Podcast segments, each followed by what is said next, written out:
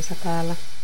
Jäin miettimään sitä tekemääni lähetystä, jossa mä puhuin siitä, että jotkut työt ei tunnu mahdollistavan sitä, että niihin sitoutuu tunteella.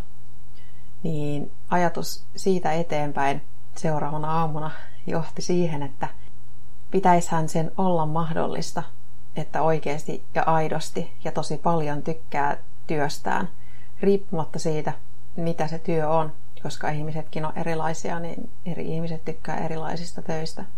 Niin riippumatta siitä, minkälainen se työtahti on tai millä tavalla sen työn tekeminen on mahdollistettu, niin kaikesta tästä riippumatta pitäisi olla mahdollista oikeasti tunteella ja täydestä sydämestä tehdä sitä työtä.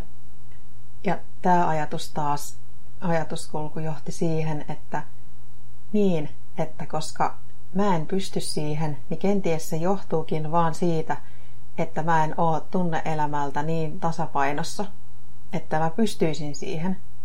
Eli että koska mitään muuta kuin itseään ei voi muuttaa, niin mun pitäisi muuttaa itseäni, jotta mä voisin olla tyytyväinen siihen elämäntilanteeseen, missä mä oon ja niihin hommiin, mitä mä teen. Ja tämä taas ei tarkoita sitä, ettenkö mä vois haluta jotain muuta tai pyrkiä johonkin toiseen suuntaan kuin mihin mä oon siihen asti pyrkinyt. Mutta että se hetkessä eläminen ja se, että olisi tyytyväinen siihen hetkeen ja siihen, mitä tekee siinä hetkessä, niin olishan se tärkeää.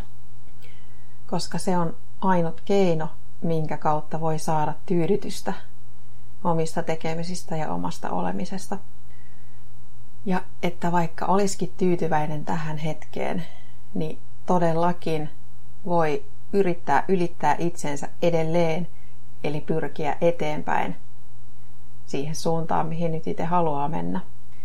On tosi helppoa vaan pysyä siinä niin kutsutussa oravan pyörässä ja olla ajattelematta mitään, mikä poikkeaa siitä, mitä on ajatellut aikaisemmin, tai tehdä mitään, siitä, tehdä mitään aikaisemmasta poikkeavaa, mutta silloin jää helposti jumiin, jos tekee niitä samoja asioita, jos ei halua tai jaksa tai pysty katsomaan sen oman kuvionsa ulkopuolelle.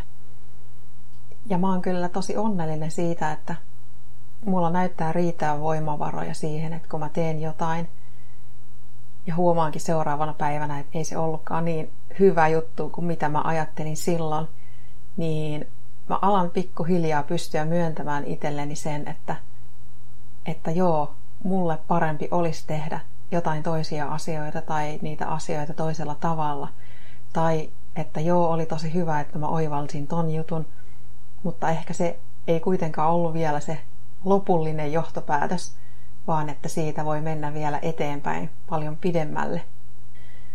Mä siis yritän tässä sanoa, että mä tarvitsen asennemuutosta liittyen mun työhön, jotta mä voin olla tyytyväinen siihen, mitä mä teen, ja pyrkiä siitä huolimatta täysin palkeen tekemään jotain sellaista, mikä on enemmän vielä lähellä mun sydäntä. Ja myös sen, että mun pitää muistaa olla tyytyväinen niihin saavutuksiin, niihin juttuihin, mitä mä oon jo tähän mennessä tehnyt, mitä mä oon saavuttanut. Koska ilman sitä mä en usko siihen, että mä pystyisin saavuttamaan vielä jotain uutta. Kiitos kun kuuntelit. Toivottavasti sait tästä